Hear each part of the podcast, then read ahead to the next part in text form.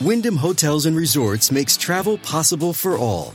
Whether it's the long haulers looking for a great cup of coffee, a roomier rest for the on a whim road trippers, or a place to make summer memories with the whole family.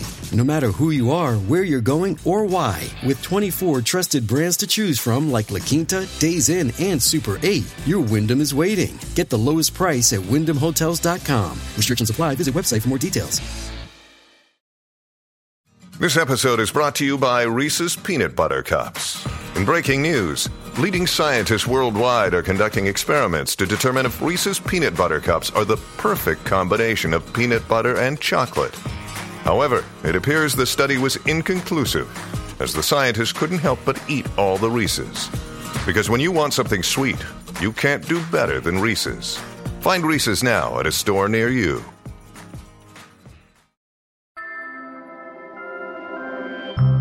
Hello, hello. Welcome back to Peak Northwest, an outdoors and travel podcast by the Oregonian and Oregon Live, dedicated to the adventure and exploration of our beautiful Pacific Northwest. I'm Jamie Hale. And I'm Jim Ryan, and together we take you to some of the most beautiful and interesting destinations in our region, discussing where to go, what to do, and places to see. And today, Jamie, we are headed back to your beloved Oregon coast, though not to go hiking or sightseeing or oceanside lounging, if you will. This time, we're going whale watching. Ah, that's right, Jim. One of my favorite activities on the coast. And I will say, you can go whale watching while hiking, while sightseeing, and while doing some oceanside lounging. But Jim, no matter how you decide to do it, this spring is going to be another really good opportunity to do some whale watching out on the Oregon coast. So the whales come by, the gray whales specifically, come by twice a year for their migration. In the, the wintertime, they're going south to their breeding grounds uh, near Baja, Mexico. And in the springtime, they are going north to their feeding grounds off the coast of Alaska. So the spring migration is going to bring some 25,000 whales, which is going to include some newborn calves up past the Oregon coast. And as always, it's going to be a great show for anyone who's out there looking for them. Uh, and while the migration is expected to go on as usual this year, things will be a little bit different for people who are going to be looking for them on shore. Yeah, things are a little different during the coronavirus pandemic, of course, as the pandemic has prompted the Oregon Parks and Recreation Department to cancel its annual spring whale watching week.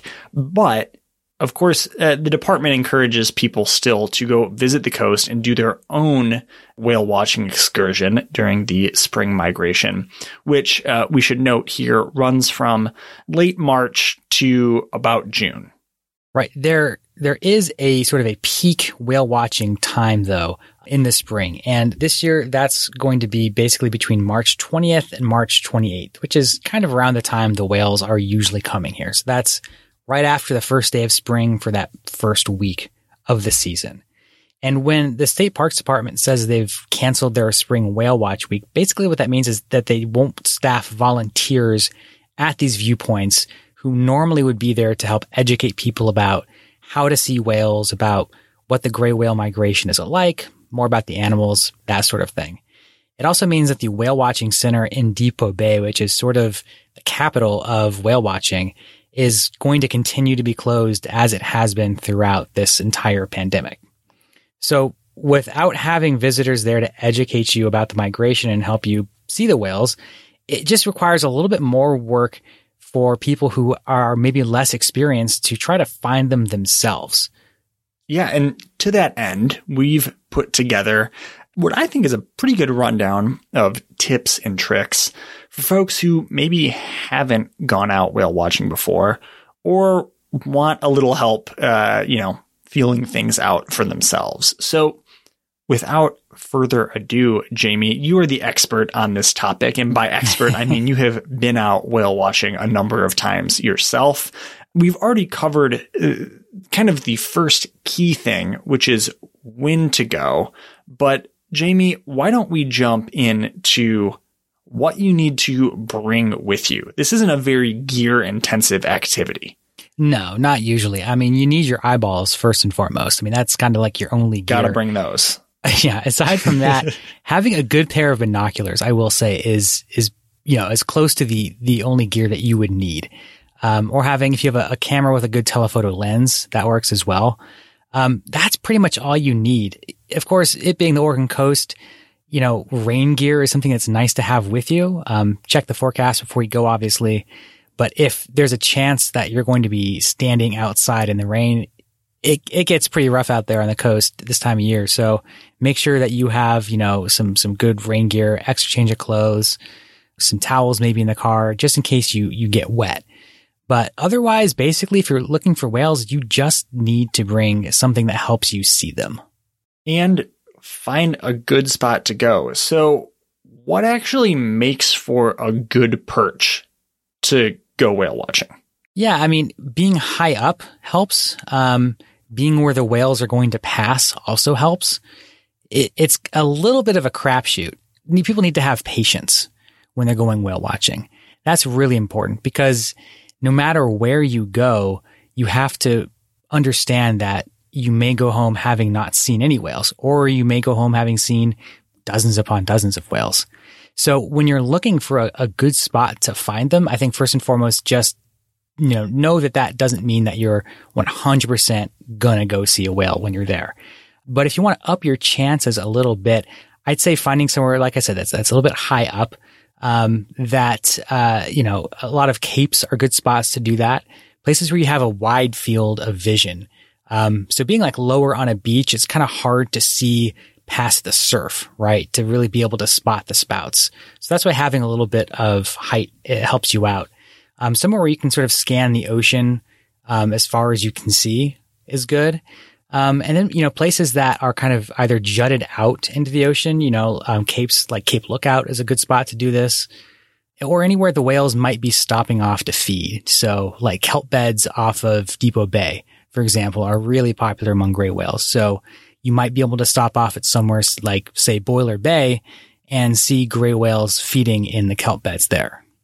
That all makes good sense, Jamie. And walk me through a little bit of the technique that you're going for here. You're not just kind of looking out into the ocean into one spot for hours at a time with your vision trained on one specific area. At least I sure hope not, because that does not sound incredibly appealing. What's the technique that goes into this? Yeah, the, the, the usually the technique is sort of this side to side scanning. That's kind of what they say. And that, that's what I try to do as well. So, I mean, if you say you have your binoculars out, you're um, at a, a, good spot, a good cliffside spot, maybe looking out at the ocean. You got your binoculars up to your eyes, and what I like to do is just kind of scan slowly left to right and then slowly back the other way, right to left. It, it can be a little bit tedious, but I mean, you're looking out at the ocean and it's a beautiful sight. And so instead of thinking about like, you know, how frustrated you are that you're not seeing anything, it's easy to just kind of um, think more about how beautiful is this sight that I'm looking at, you know, back and forth, left to right.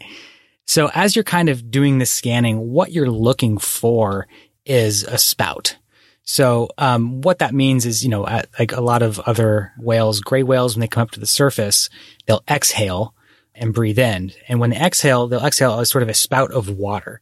It just basically looks like a sort of a puff of mist into the air. And that's what you're looking for. That's how you know they're out there. And once you see one, then it's pretty easy to be able to start tracking the whales as you go. You might see two or three in the same vicinity and then as they're, they, they dive back down, you, you're able to sort of track them as they go. And you can see the spouts as they puff up, you know, a little bit farther north or whichever direction they're traveling. So that, that's kind of like the, the main thing that you're looking for there. Um, and once you see that, like I said, then, then it, the game is really afoot and it, everything really starts to turn a little bit more exciting. And so, Jamie, I'll I'll admit my lack of credential here. I'm uh, what you would call an extreme novice, aka I have never gone out specifically looking for whales. I do kind of like many of us probably. Uh, you know, I think I saw one out there, but I'm not quite sure. You know, other time, at least one other time that I can think of off the top of my head. But you're out there looking for these spouts. Also looking for whale flukes, right? So what a lot of folks would consider to be the tail. Right, right. The gray whales have a very distinctive looking fluke. It, it looks kind of like a triangle, um, like an arrow.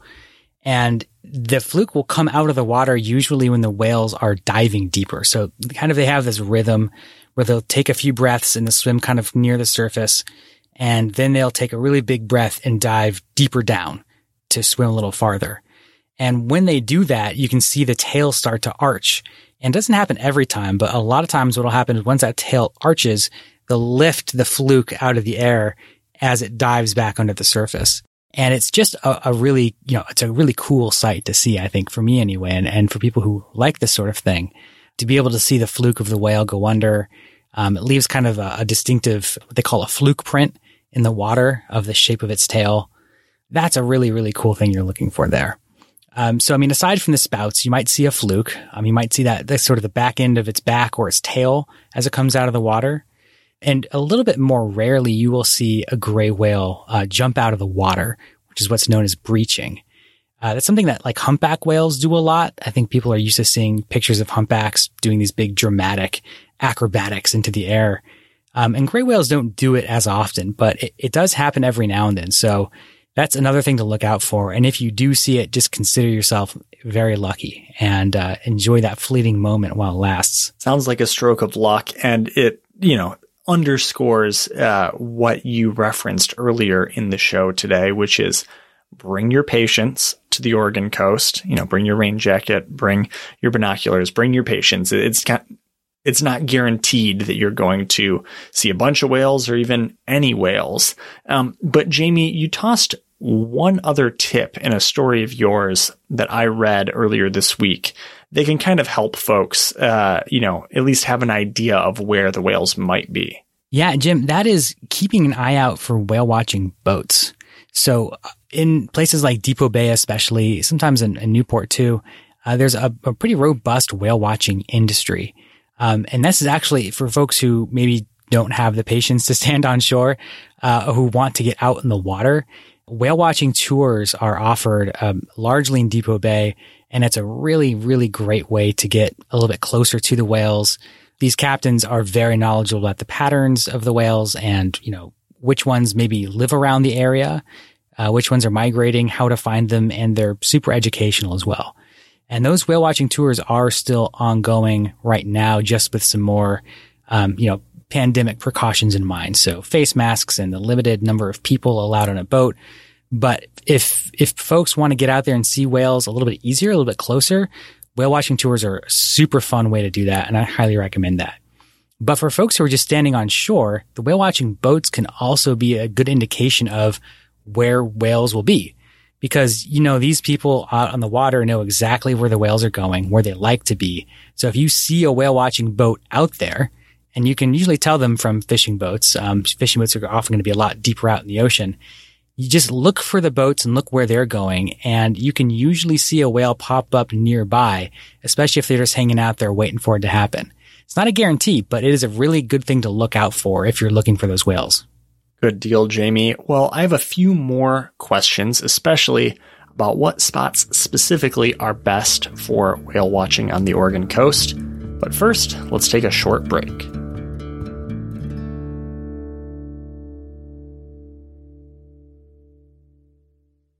Okay, we are back talking about whale watching on the Oregon coast. And Jamie, we've gone through a bunch of good tips and tricks, what to bring, how to find a good spot, you name it. But let's go a little bit deeper here. What are some specific spots you'd recommend folks visit for whale watching here in the coming weeks?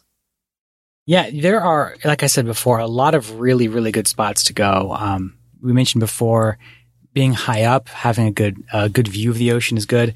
And there are some specific spots that a lot of people like to go to for that exact reason, um, for the purpose of seeing whales. So uh, first, though, I, I, really have to sort of mention Depoe Bay as sort of the gray whale capital of the Oregon coast. I think they literally call themselves that because this is the spot where some whales, you know, at some point in history just pulled off their migration and decided just to hang out in Depoe Bay full time. So they know whales there. And it's also a place where you can um, go to some spots to see them. So uh, Boiler Bay is a really popular spot. It's a little turnoff um, just off of 101, and there's a nice sort of grassy area. Um, it's a great spot for wave watching as well, and for bird watching. It's a really good spot for anyone who's looking for some of that wilder wildlife on the ocean. Um, and then just in town in Depoe Bay, when the Whale Watch Center is open, that's a great spot to go.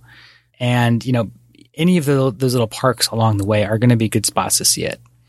Um, just down the road, Devil's Punch Bowl, uh, the upper viewpoint is another spot I like to go for storm watching or for whale watching. Cape Kiwanda is another spot where you get a nice view of the ocean up there in Pacific City. And then another one on the north coast is Ecola State Park. Um, we've talked about this a little bit before. It's a great state park that has some trails up on the cliffs overlooking the ocean, and you get just a, such a great view looking out. So that's another spot to go if you're up there on the north coast. It's kind of closer in to the the Portland area. Um, you know, heading down a little farther south, uh, I love Cape Perpetua as a place to watch whales. There is a um, sort of a stone shelter viewpoint at the upper parking lot that um, is just gives a fabulous view of the ocean, and you should be able to see some whales there when they're migrating. And actually, Jim, the Sea Lion Caves is another spot I like to go to. People go there, of course, to see the sea lions in the caves, but it's just a really well situated viewpoint to look out at the ocean as well. So that's that's another one of my favorites. And uh, to throw one more in there, um, Terry Richard, the former Oregonian travel writer, used to talk about Cape Ferrelo on the southern Oregon coast um, as like the place to see whales. And I have never gone whale watching there, so I can't um, speak for it myself.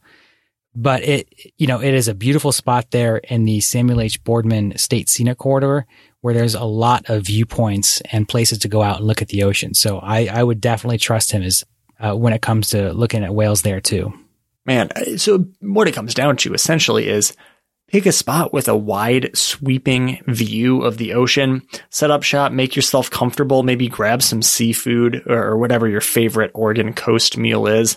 Set up shop and, and scan the ocean. Pretty good setup, if you ask me. Yeah, I think it's a good way to approach it, Jim. Have a picnic out there or a day out there and just look for whales. If you see them, you, you, do. And if you don't, then you've had a nice day out there. Meshes well with COVID times, you know, being able to, mm-hmm. to kind of sit out and, and do something that hopefully is at least not in the immediate vicinity of other folks outside your party. And one thing we should note too, Jamie, is this migration happens twice a year. So you can take notes and come back next winter to check the December migration. That's right. It's usually about the last week of December is, is when they pass by Oregon going south. A little stormier, a little rainier of an experience usually, but sometimes you luck out and get some beautiful weather as I have a couple times. Um, and it, then it just turns into just a a wonderful time to go whale watching out there. And I think we'd be remiss to wrap up this episode, Jamie, without mentioning other opportunities to uh, go wildlife watching on the coast, specifically checking out the orcas up in Washington state. Oh, Jim, you know I love the orcas. Oh, yes, I do. that that is, um, you know, you can call it whale watching. People do. Uh, orcas are technically the, a large dolphin. Um, so, I mean, if you want to get technical, it's not whale watching, but orca watching is, is certainly a whole other game. And it is, um, a, a, really fabulous, um, activity to do out there, but one that, that has been changing pretty dramatically, um, just this past year, actually. So it used to be that you could go up to the San Juan Islands and out of Friday Harbor or Roche Harbor, some of these other ports on San Juan Island, a lot of, uh, of orca watching tours ran out of there where you could see the southern resident orcas who have been struggling a lot in the last few decades or um, transient orcas who swim in and out of the area and come and go as they please. It was just a really perfect spot to see these animals out in the water. You know, they are just, um, they're brilliant animals. They're the alpha predators of the ocean. To see one of them in, in the wild is of just a phenomenal experience. Jim, I don't know if you've, if you've ever seen an orca, but I mean, it, I've never seen an animal that strikes inspiration and fear into my heart all in like the the same moment. Oof. It's really something. I I have not seen one in the wild and uh, refresh my memory on when the best time is to go see the orcas uh, up in near the San Juans. Yeah, it's usually kind of like the the summer months. Yeah. Um, you know, like uh, I want to say it's like, you know like June to September is pretty much kind of the best time to see them. But I mean, that's that's for the southern residents who you know live primarily in the San Juan Islands. I mean, these transient orcas are out there just all the time, and you never know when one's going to pop up. Um, I was staying in Lincoln City for New Year's Eve once, and woke up and looked out the the window of the hotel room and saw a few transient orcas just feeding on sea lions out there in the water. That's a sight. Just got lucky to see it and, and it was amazing. And so every now and then you may see an orca out there.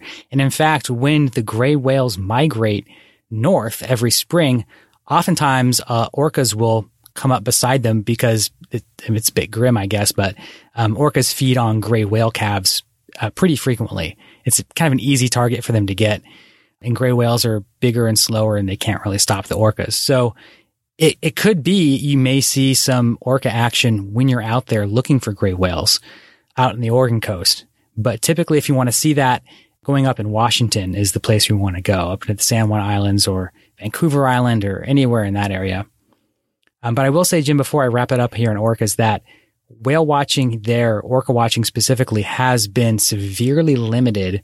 I think it was just this year that Governor Inslee signed the order that is restricting when and how often and how close whale watching tours can get to orcas. So this is ostensibly done as a way to protect the orcas. You know, boat traffic, boat noise really kind of messes with their sonar and their ability to hunt. And while the the real issue here is large freighters going through the area, it's not really whale watching boats. The whale watching associations have kind of sort of been a, a useful scapegoat, I think, for people who can't really do anything better, like, you know, remove the dams. I mean, that's a big issue. Um, you know, limiting freighter traffic is a big issue. So this has kind of emerged as the one thing to quote unquote save the orcas is to, you know, limit the, the whale watching activity out there. So it's a little bit more difficult to do that these days, but if you're able to go out there, it, I think it, it'll still be a beautiful scene if you can see some orcas hanging around there in the San Juan Islands. Lovely, Jamie. Well, something to check out in the summer for sure. In the meantime, though, plenty of good action here on the Oregon coast. Well, folks, as we wrap things up for today, you can watch our videos on the Oregonians YouTube channel, follow us on Instagram at Peak Northwest, and view all of our travel and outdoors coverage on OregonLive.com slash travel. Please leave us a rating or review if you enjoy the show. And if you want to support this podcast and our local journalism, please consider a subscription to Oregon Live. You can find details, of course, at OregonLive.com slash pod support. This episode of the show was produced by me, Jim Ryan, alongside Jamie Hale and Elliot Noose. Stay safe and happy travels, everyone. Until next time, we leave you with this 10 seconds of Zen.